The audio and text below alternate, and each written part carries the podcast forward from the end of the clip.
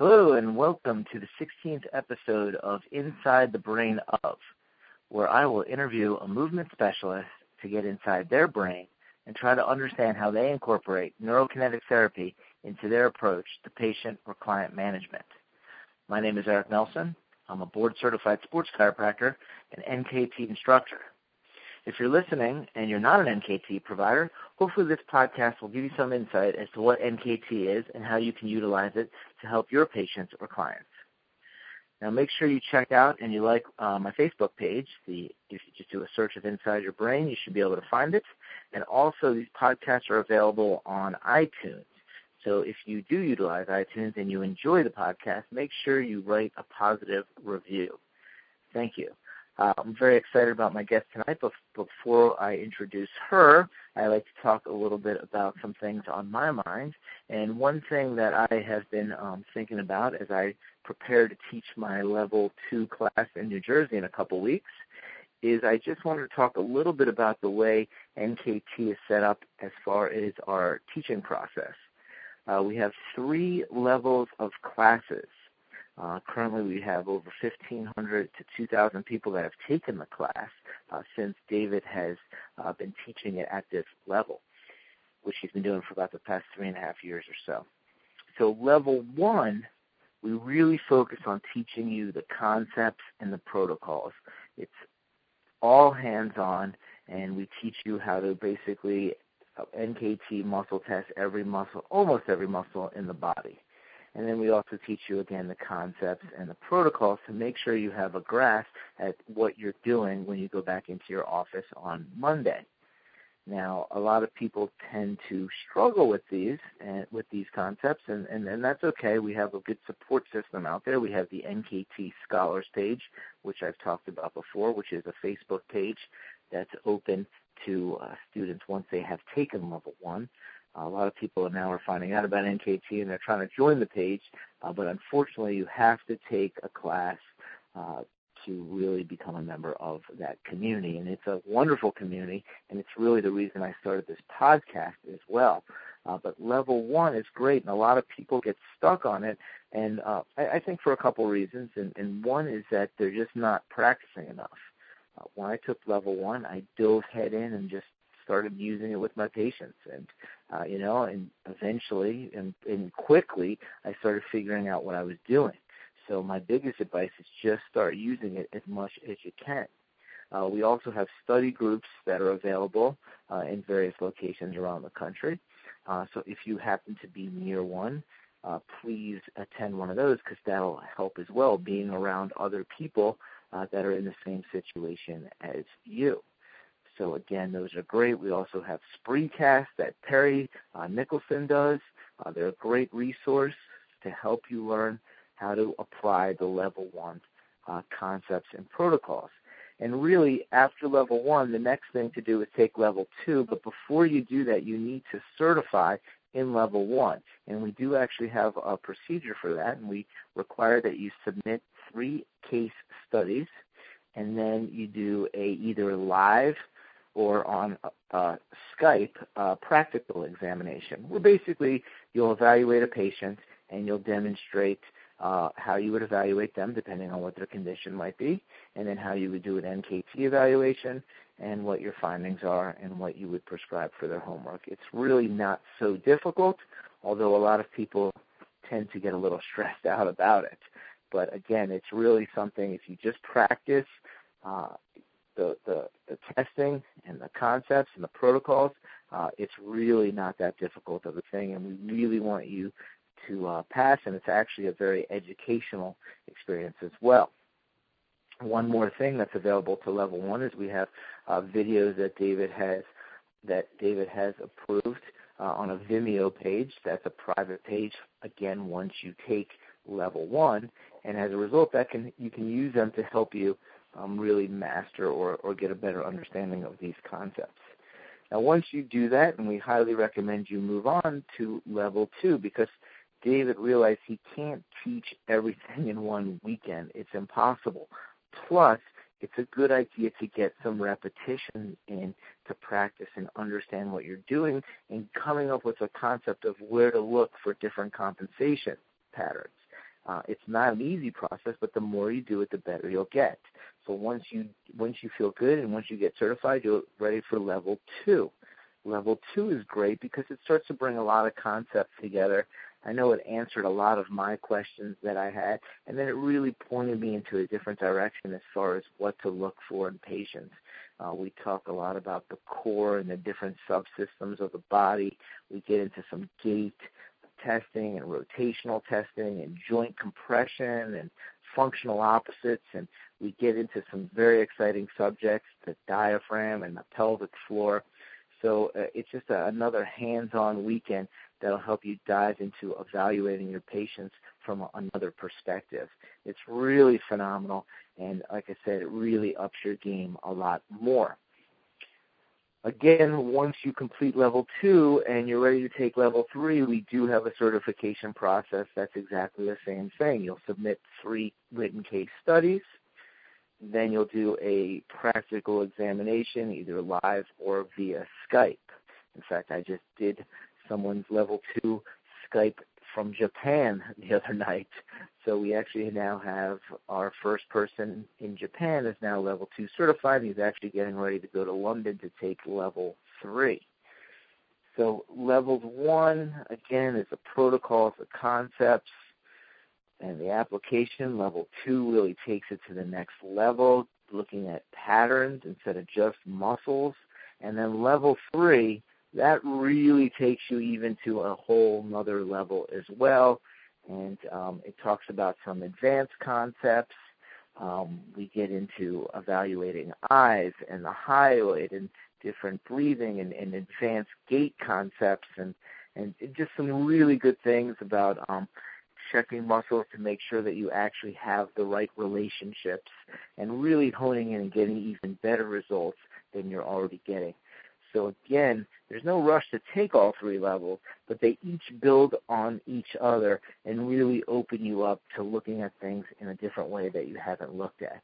Um, again, I always say this in my classes that I teach is NKT doesn't have the answer for everything or every problem, but it sure does teach you how to identify things and point you in the right direction. Uh, I've taken a couple of classes as a result of this that have given me more confidence in dealing with uh, diaphragm or breathing issues. And, and recently I took a, a, some, a gait class that was absolutely phenomenal, which we'll probably mention in a little while because um, my guest took it as well. And again, it's just NKT is an incredible way of looking at things. But there you have it in a nutshell. After level three, there's no more levels. Um, you know, we haven't developed any additional things, so it's pretty solid. We wish we could teach you everything in one weekend, uh, but it just it's just not really realistic. Uh, so again, if you have any questions about the different levels, uh, feel free to uh, contact me on Facebook or my email address is chirorehab at hotmail.com. You can reach out to David or, or, or pretty much any NKT provider that you may know. Uh, they have a lot of uh, answers as well and always like to help people out. And that's one huge thing that I love about this community. Now, going to the next phase of tonight, I, I, I just always like to remind everybody the reason why I started this podcast is because we have so many incredible practitioners from all different professions that utilize NKT. And I personally am curious as to how these people incorporate NKT into their approach to patient management. So one day I was thinking about it and I realized that if I'm curious, I know there's got to be other people who are too. And actually, I've received uh, a lot of great feedback on each episode, and I look forward to interviewing as many NKT providers as possible. I have a bunch lined up. Uh, next uh, next week, I have one. I'm very excited about uh, interviewing Dr. Michael Hartle, who's a chiropractor and master SFG instructor. Uh, I'm very interested in getting inside his brain, and then I have a couple others lined up as well. If you have any suggestions, feel free to send me a message, or if you're interested in being interviewed, feel free to send me a message too. I'm pretty much open to anything. I see someone post something on on the scholars page, and I think they're interesting. I put them on my list, and believe me, I have a pretty big list of people um, I've been slowly contacting. Uh, I'm trying to do one every other week as time permits, uh, but I'm really, really enjoying it, and I will keep doing this as long as I can. Uh, so again, another reason that I do this podcast is because we do have so many people in the community with so many different backgrounds, and I'm curious as to what these people's stories are. Not necessarily exactly just what they do, but you know, what's their story? Who are these people? And tonight, my guest is an occupational therapist, which I'm very interested in finding more about that profession because uh, I really don't know too much about it. So, in addition, she's a Graston technique instructor, so I'm sure she'll give us some good information on utilizing instruments in soft tissue treatment. So tonight, I'm very excited to get inside the brain of Lori Hyatt. Hey, Lori, how's it going? Good. How are you doing, Eric? I am doing wonderful today. Uh, well, first, let me just say it was great hanging out with you at Anatomy in Motion. It was a great class. Uh, yes. A lot of good people, a lot of good food, right? We had some yes. good food. Yes. Yeah, a Korean barbecue, right? You had some Korean barbecue, I think, right? I I certainly did. Excellent. Yeah, it was good, and, and we can't forget Jamie's cookies as well too. I mean, that definitely made the whole class. I think. That's right. I don't think anybody will ever forget forget her cookies. uh, uh, well, appar- apparently not. apparently not. So, all right. Well, let's dive in. And as I just mentioned, um, you know, and I apologize for my ignorance, but I'd like to know exactly what is an occupational therapist. Well, and that's it's a funny question. It's always a hard one that I kind of pause and I don't know how to really explain because occupational really doesn't mean work. Uh, initially, uh, after World War II, occupational therapy was developed to really look at how um, soldiers spent their time that were healing, basically how people dealt with occupying their time. And there's two main divisions in our field. One is in the psychiatric field, and the other one is in what we would call physical disabilities.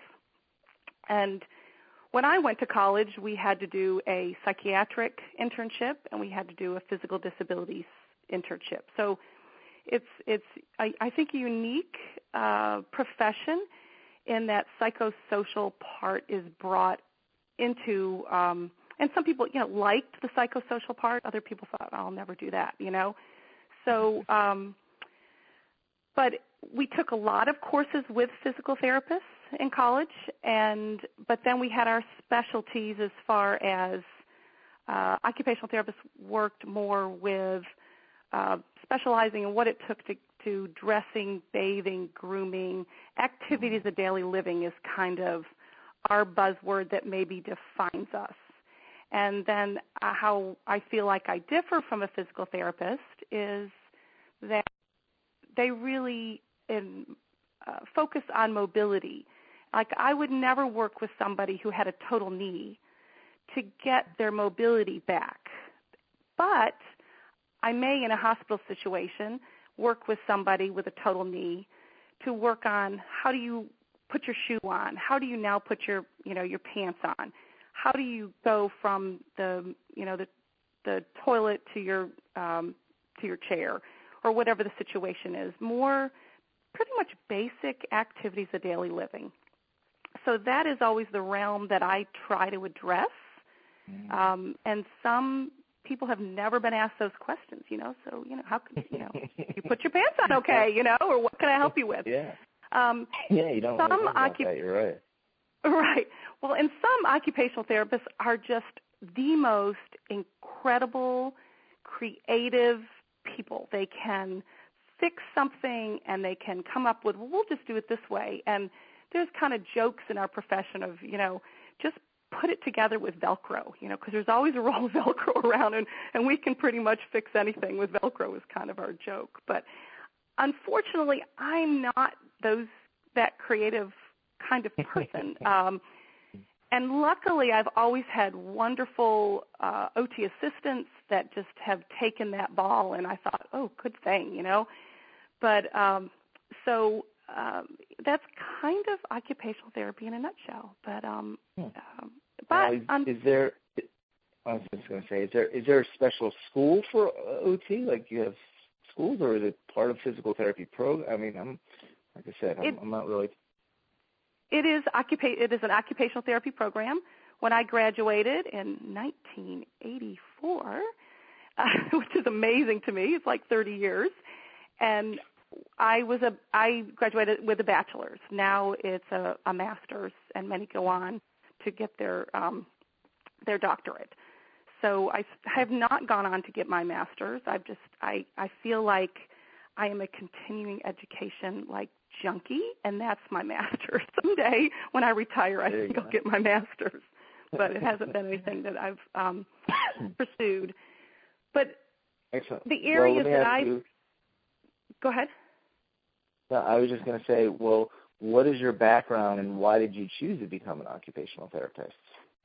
Well, and that's kind of funny story too. When I was 16, my my mom took me to this grand opening wing of a hospital. You know, there wasn't much to do, I guess, in my town. So I go to this wing opening, and there is an occupational therapy department. And I talked to this lady for probably 20 minutes. And from then on, I was going to be an occupational therapist. I never thought twice about it. I never hmm. considered anything else. I just thought, that's the neatest thing. And hmm. that lady was so nice to me. And off I went on my path, never looking back, which seems now a little ridiculous that I put so little thought and just kind of knew that's what I wanted to do. So, you know. Excellent. And um, so you graduated in 1984, and then um, what did you do after graduation? Well, I always loved uh, the neuro classes, and I had a fabulous instructor that did what we called another three-letter um, therapy, NDT, neurodevelopmental therapy, and I fell in love with that movement and the brain injury rehabilitation and how different – every patient was. And I always liked figuring out a puzzle. And with brain injury, depending on how, you know, what processes there were were damaged, everybody was completely different. And so I spent about seven or eight years working with brain injury patients from coma level uh, to community reentry. And we had a wonderful program in Charlotte that served those patients, and um, um, was real happy to be a part of that um, until I was transferring an agitated patient. He was about 300 pounds, and we both landed on the floor. And I just thought, I got to find something to do when I when I'm 50 years old because this I can't do this again. It really scared me, you know, hurting somebody and then, of course, hurting myself and not being able to work. So. Um, I did what I felt was safe and went into hand therapy and became a certified hand therapist. Hmm. And, and yeah, so what kind of conditions do you usually treat with that?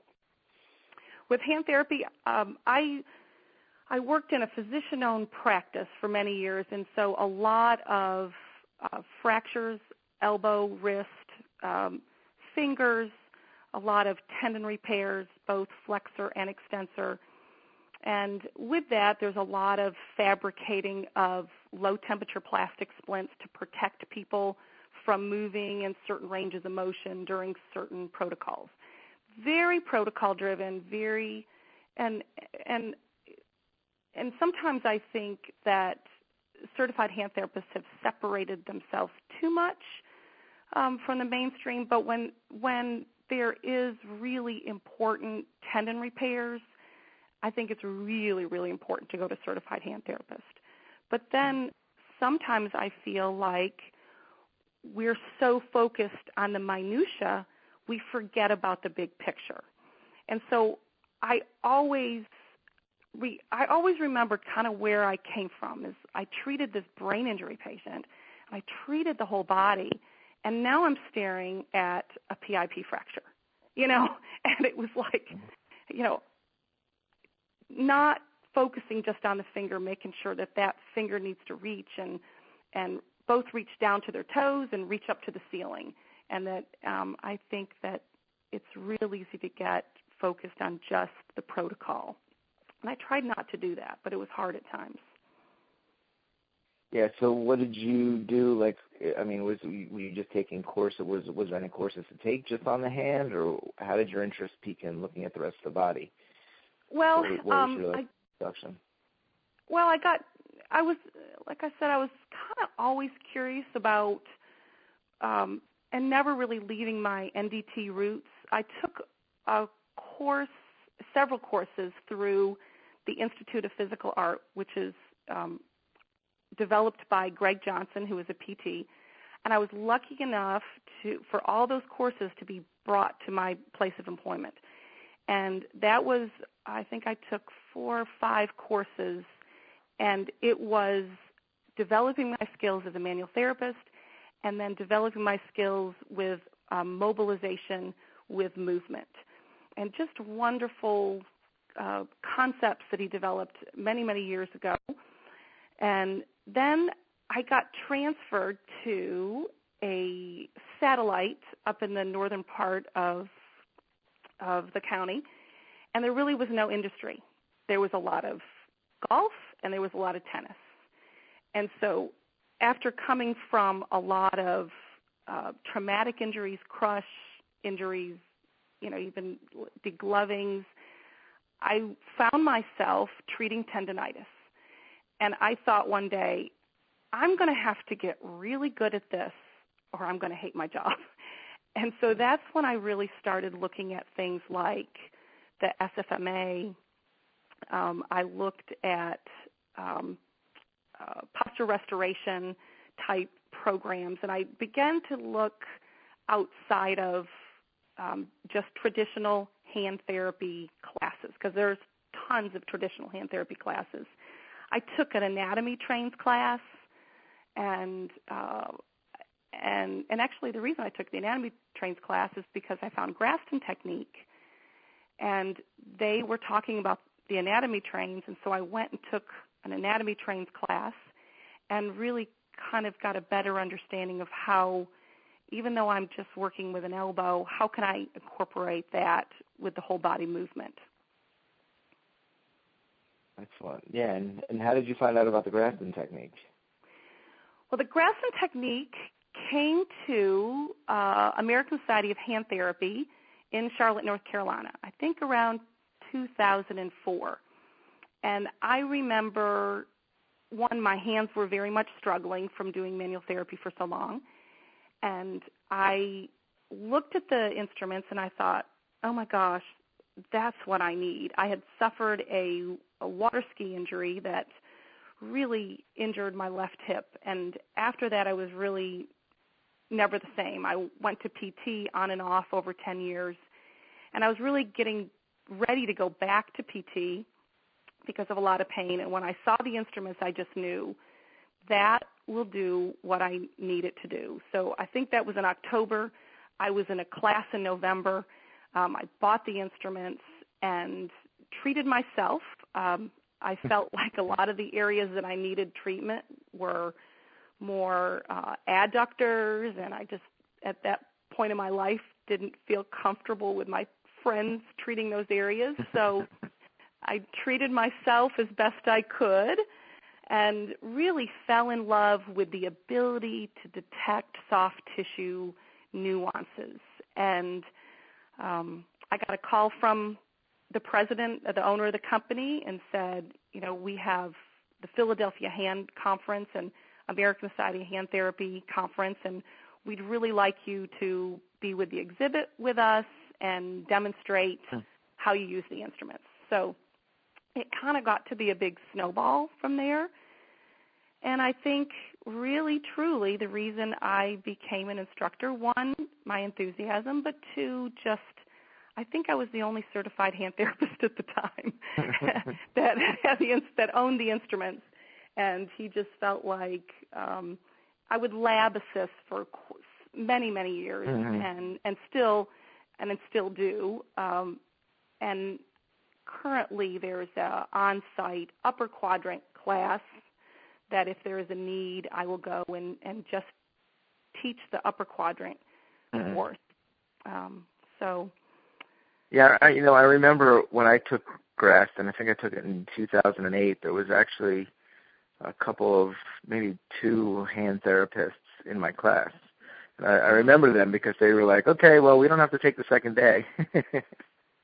Yeah, and I always struggled with that, that because I always said, you know, tissue is tissue, and you know, and and then as we learned about anatomy trains and it's how all how it's connected, that Yeah. I found that really exciting that you could change a shoulder Yeah. when you're working on a hip.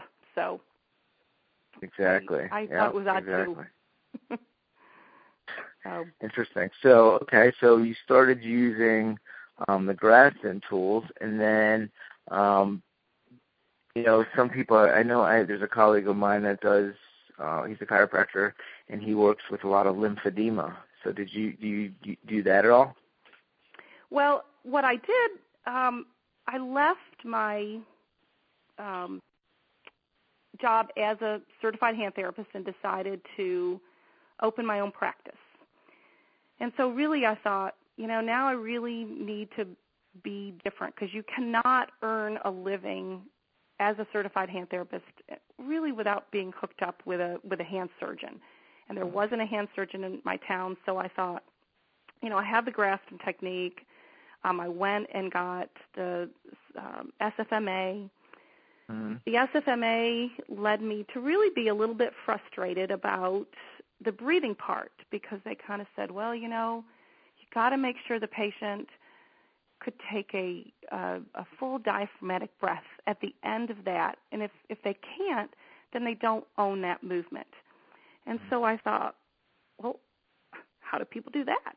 you know, and I started searching for breathing classes, and there was very, very little out there. I found um, uh, the respiration course through Postural Restoration Institute, and actually, I just took the home study DVD, and, and that was very, very helpful. Um, and then through uh, corrective corrective exercise specialists, I found uh, the uh, restorative breathing, Lois Laynee. So I didn't make it to her course until just recently, but that was always kind of on my list, but never really quite Mm. worked out. Um, and so I had this practice, and I just felt like um, I really I needed to make myself different and incorporate the Graston technique, movement, and what I really felt I could help with are the ladies that have mastectomies um, Mm. and all the scar, and I needed to learn lymphedema. And because normally a therapist does lymphedema, and then another therapist works on the physical problems, and there there's Mm. not a blend between the two. So that's kind of what how I started and why I did lymphedema was to be a specialized upper extremity lymphedema therapist. Hmm. And so I went and got you can't really do that without insurance because it's a very lengthy process in the treatment. So I went and got all the insurances and Medicare and um and his life has it, um very little is upper extremity. It's probably 80% lower extremity lymphedema Mm. and 20% upper extremity lymphedema. So, um, and I don't know how much you know about lymphedema. Um, I knew very little. I just knew that the therapist that did it went in a room and they stayed there a really, really long time because I see patients for an hour and a half to two hours. And who does that these days, you know? Right. Um, but uh, lymphedema is a chronic swelling. It's not any swelling that will go away with elevation. Mhm. And it is a holistic type treatment where you're facilitating healthier lymph nodes and moving uh, fluid from the, the congested area to healthier lymph nodes um, in other parts of the body. And the, it's the body's just wonderful in that we can open up watersheds and pass fluid to different areas. And what's neat is the body learns. The body learns, oh, I can use the opposite axillary lymph nodes to help the opposite arm.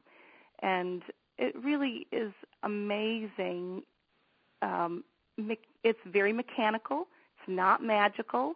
Um, everybody kind of has to do in in a very light skin massage, and unfortunately, it is a, a lengthy process in in in today's terms. Like an hour and a half is is a minimum that I would see a patient with lymphedema. Uh, and that's that's covered by insurance. You said it is covered. It is uh, manual lymph drainage uh, is Mhm. covered as uh, manual therapy nine seven one four zero. Um, Okay, OTs are fortunate that we can charge an hour and a half of man- manual therapy. right. Um, and then I and I and we are and we're reimbursed. So um, and some insurance do limit it to an hour, and and Right. you just kind of have to do what you have to do. You win some and you Yeah. lose one. you lose some Right. Now, and you said you do use the Graston instruments with with those treatments.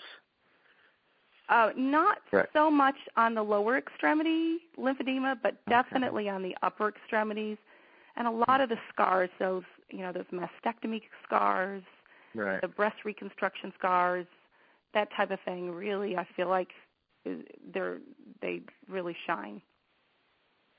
Hmm. Yeah, you know what? Actually, I just had a patient yesterday who had um a mastectomy, and um she had scarred. I didn't realize, but she had, it goes all the way across her chest, um, and she's had the reconstruction. And actually, her this scar. She's been coming to me for a shoulder issue, and we just yesterday explored for the first time her scar um on like just on the side of her breast, and that was actually shutting down like three muscles in her shoulder.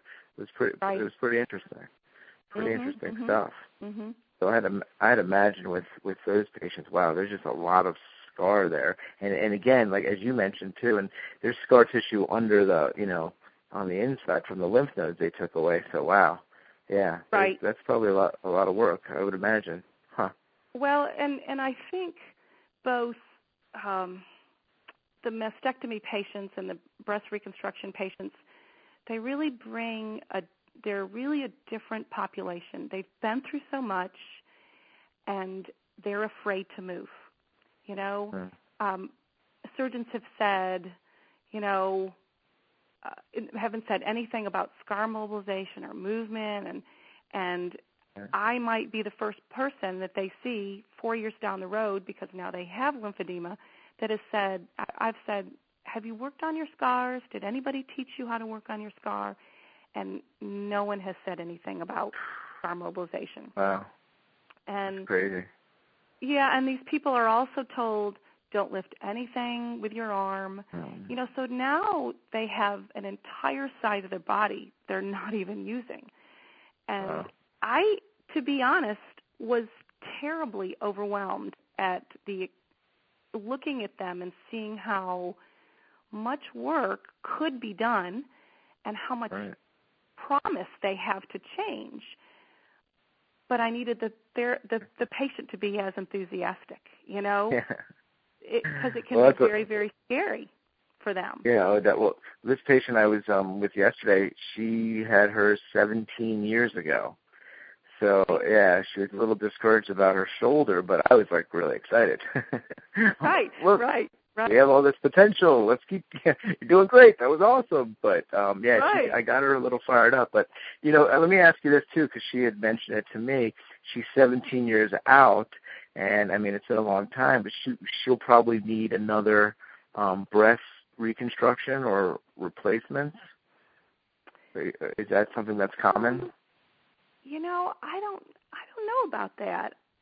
That's a good question. I you know, I I've been doing lymphedema for 2 years. I don't remember that as You're coming up. Okay. Yeah, Yeah, just coming up, she, so she was like thinking on. she was just thinking she was like, yeah, you know, I think I'm gonna have to, you know, it's been 17 years and a lot's changed, and I'm gonna have to maybe have them redone. And I was like, oh, well, I I don't know. Good question. Right, right. So interesting. But all right, cool. So okay, so you use the um, Graston tools for more, more upper stuff than the lower. Now, one thing we haven't, well, two things we haven't got to, but one is where did NKT come in? How did you find out about that? Where did NKT come in? I one day I was looking for some courses and somehow this primal movement popped on my screen and I thought, well that sounds kind of fun. It was in Washington DC and it was in a neat place and I I was able to get a free flight, and so I took this class from this fella I didn't know, Perry Nickelston, and knew nothing about. And so I know, imagine that. And um I really was in a closet somewhere or something, but um I landed in this class and I I sat next to this uh PT and we were chit-chatting and his first demo he did I was like we looked at each other and we thought what just happened here? And and I don't know what's going on anymore. And we both kind of all day long just kind of dropped our jaw at what we saw. And I saw it as absolutely career changing. So I could never go back and look at someone the same. And so I found I thought I've got to find out more about this and and found out about NKT and then started following Stop Chasing Pain and found uh where'd I go to my first NKT my NKT one was in Louisville. And Mm. so I found myself in Louisville and really just again have still having a hard time wrapping my mind around like wow this really does work, Mhm. you know? And just really excited about learning something brand new and really thinking differently. And um I came I came home from uh NKT NKT 1 and I had this night I shouldn't say that's not true, but I shouldn't say not your patient, but I had this very difficult patient that I didn't know what else to do with. Um, was really struggling. I had pulled every stop out, and he was his. He had a just a slight tip amputation to his long finger, and so slight that it was it was it was still his long finger, and he was on my doorstep 7:30 in the morning with new orders and I just thought for sure that the doctor would discharge him and say that's you know all I could do. I knew that's what all I could do, but the, I guess the doctor felt like I could do something else. And I was like, "Okay, Lori, 7:30 in the morning Monday, just do what you can." And I laid him down. I did the best I could. Of course, I found the typical pronator, pec minor, no lats, and I I did it probably half wrong, and he he I did some kind of functional exercise afterwards, and he goes, "Now you're talking. Why didn't you do this long time ago?" And he just felt like he had this whole different arm, and I thought, "Man, you know that's really ex- exciting." You know, so I was sold and awesome. overwhelmed. yeah, yes, I can imagine. Now, quick question because we didn't talk about it too much, but how, what is the neurodevelopmental therapy? Uh, what is that all about? Because I mean, from what it, the neurodevelopmental, I mean, that sounds a lot like you know Perry's primal movement type of thing. I would, I mean, on the surface, it seems like there would be some you know relationship there. Am I thinking about Well, it totally different? What, definitely, um, you know, I think the neurodevelopmental gets more into the the development of the reflexes, and Okay. if a, a brain injury or stroke patient still uh, reflexes can appear with their brain injury, and looking at those reflexes and working them out of those reflexes. Mhm. Um, also, it works a lot with um, tone, neurological tone, and the patterns that um, occur because of flexion tone or Right. extensor tone, and looking at really using the trunk, the head, um, the speed of movement to facilitate, how about that word, or inhibit um, Mhm. muscles. Mhm. And so, uh, in some ways, it's similar, but also deeper based in Right, right. neurological dysfunction. Now, on a similar vein, just because that piques my interest a little bit, uh, um, you're familiar with DNS? Yes, and Oh. you know that's kind of on my list, but I don't think I'll get there. I don't know. I'm just curious because DNS is a, an offshoot of the Vojta technique.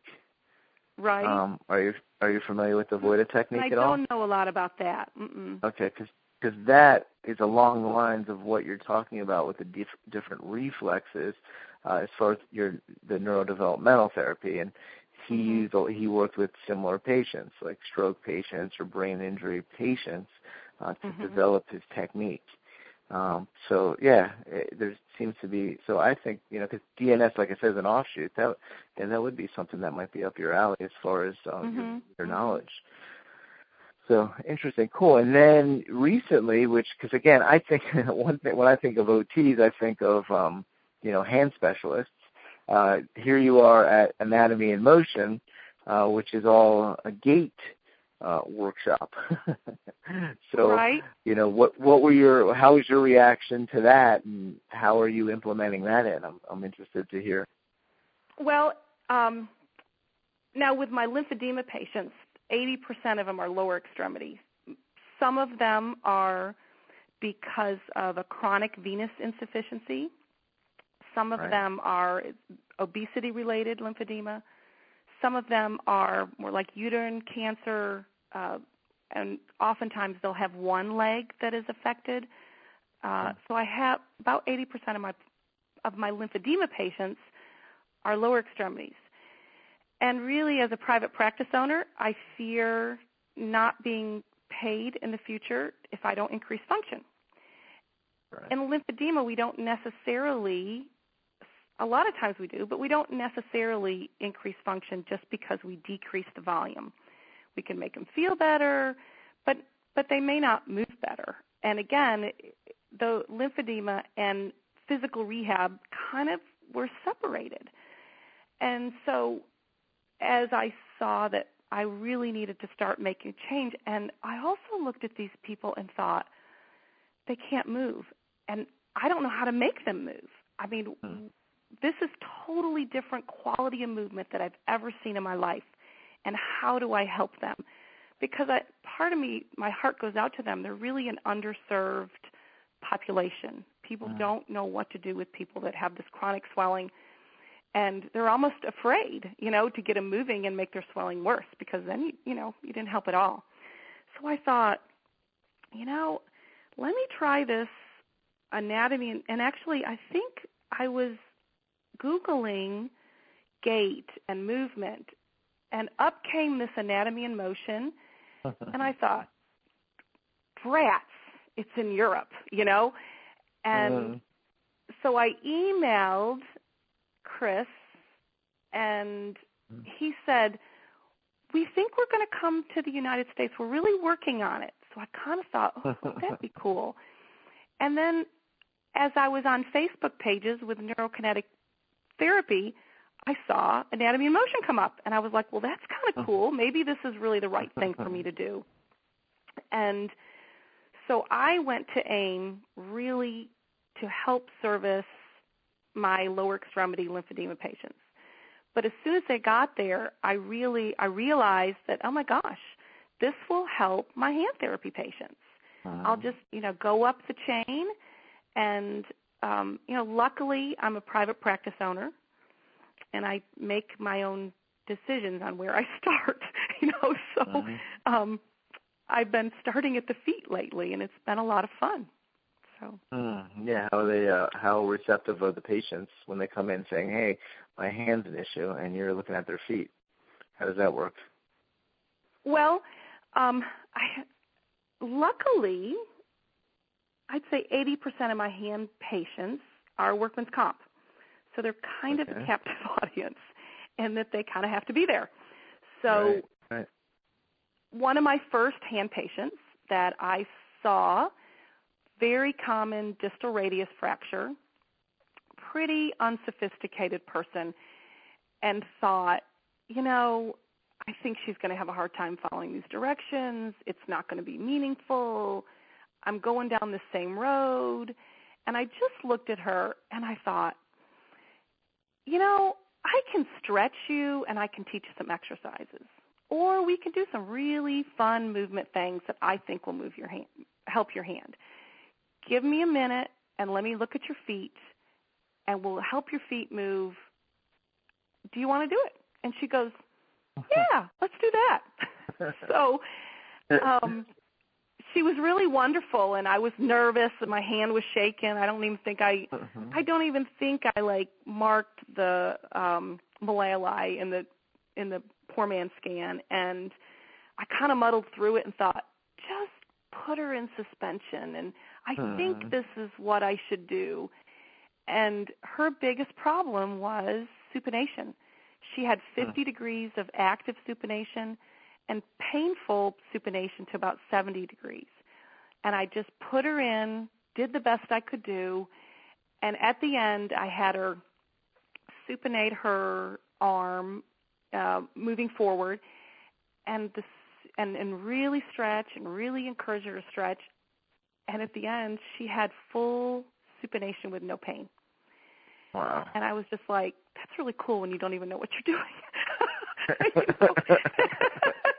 Imagine how good I'll get someday, you know. Oh my goodness. Exactly. so It yeah, is that amazing. was a lot. That was That- a lot of fun. That is pretty cool.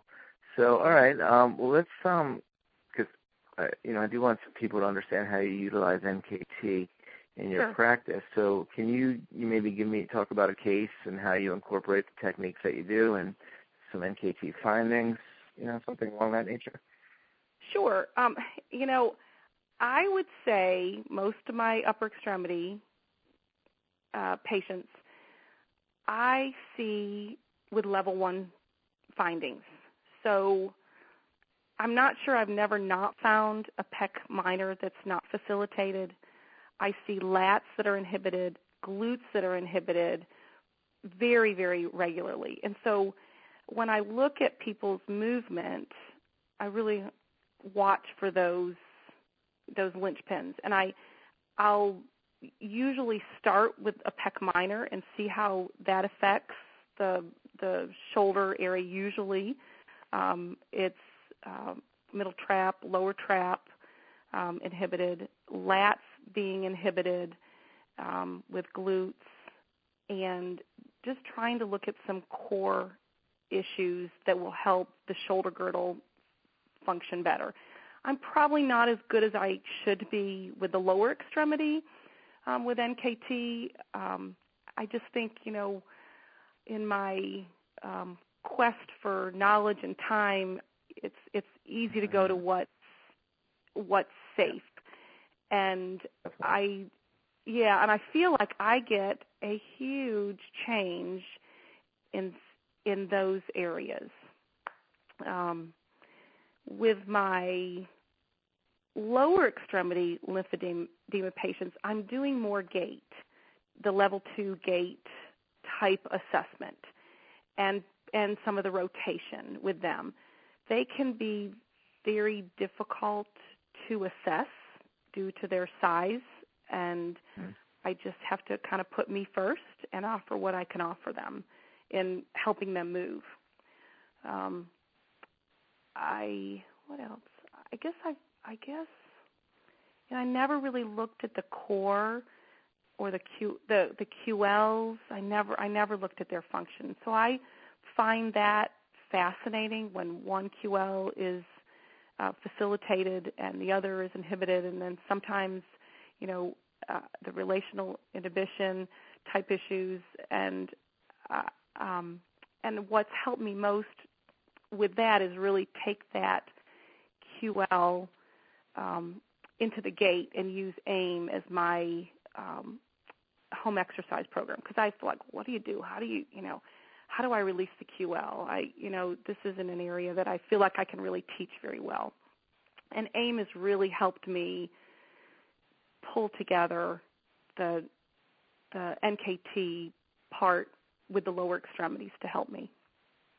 Definitely, definitely. Now, how maybe one issue that I or one problem that I have trouble treating with a lot of times is is elbows. So, you have any advice of things that you you commonly see with elbows? Well, and I have a patient right now, and she came to me at six weeks out, and the orders she had a it's called a like a terrible triangle uh just a severe elbow fracture had active range of motion orders. And i thought oh lord until she was like 10 weeks out.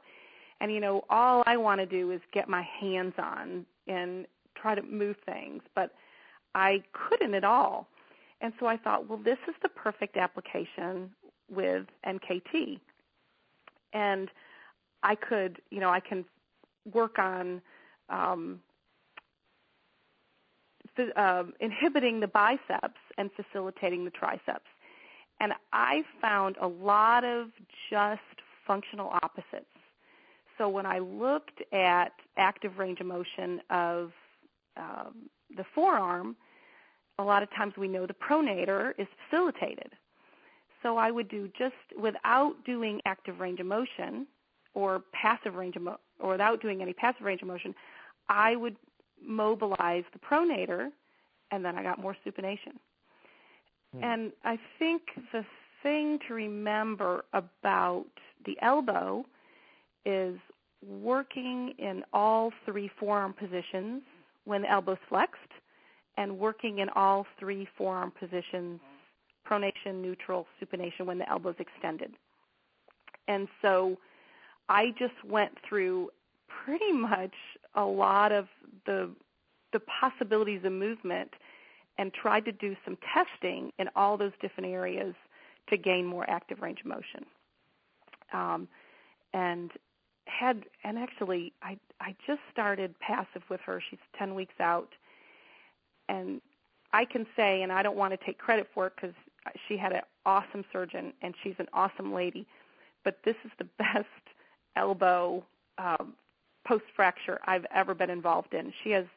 Uh, zero degrees extension and 150 degrees flexion, and wow. that's amazing. And I've never I've never achieved that before.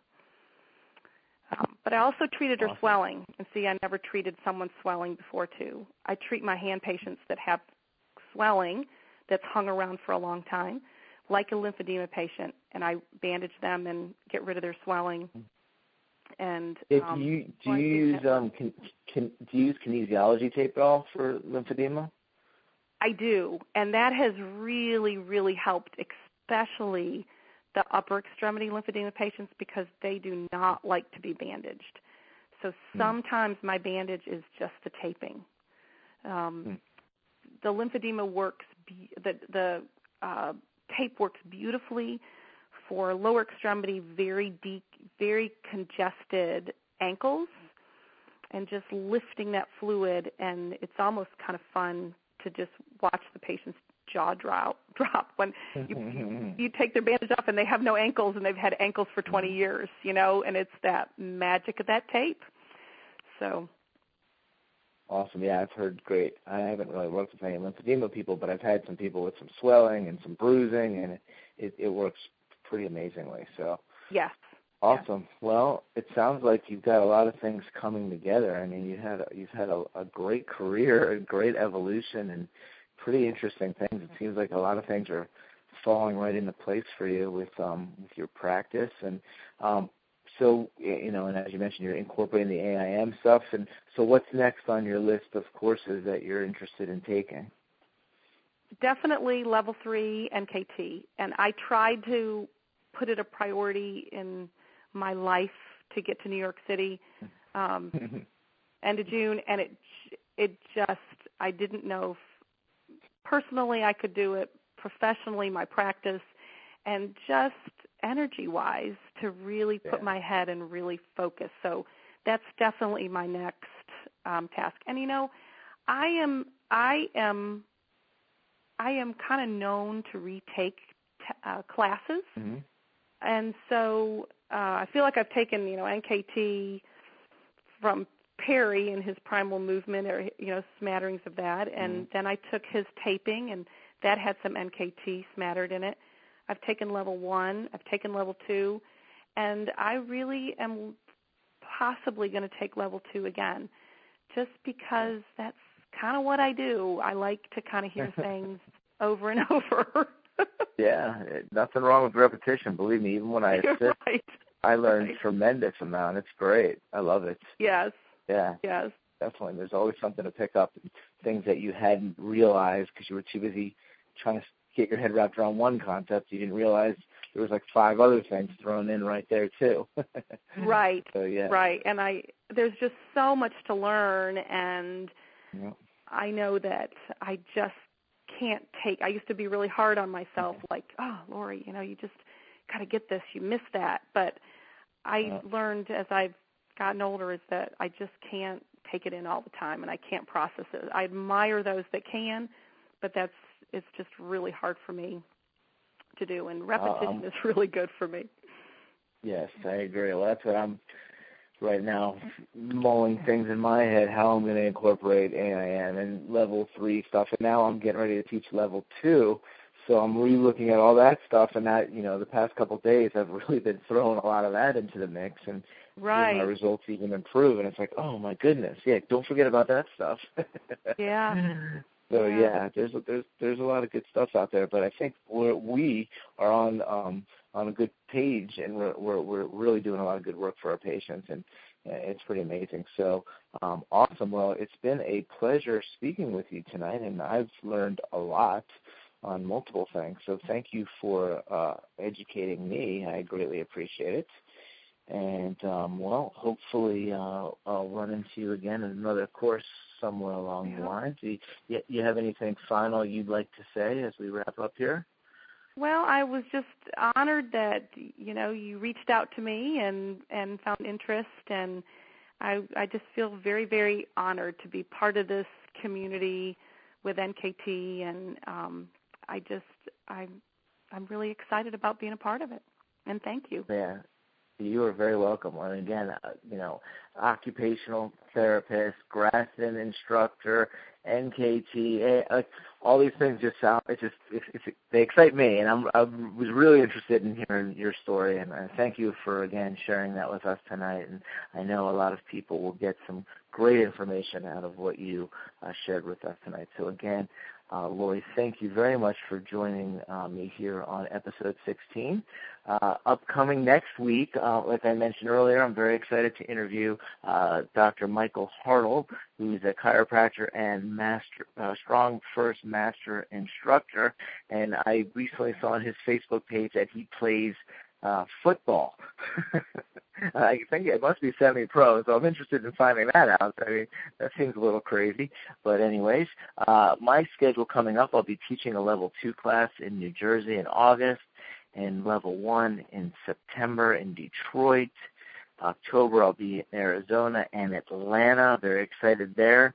I recently set up a class uh, for some students at New York Chiropractic College in Seneca Falls. That'll be in November.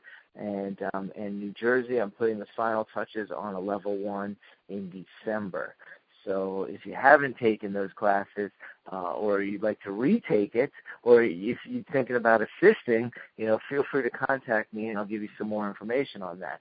Again, as always, your feedback is greatly appreciated. Feel free to send me an email at chirorehab at hotmail.com, uh, or connect with me on Facebook. Uh, I always like having more friends. Uh, who doesn't, right? And uh, be sure you like the Inside the Brain Facebook page. And once again, thank you for joining me, and uh, we'll speak to you next time.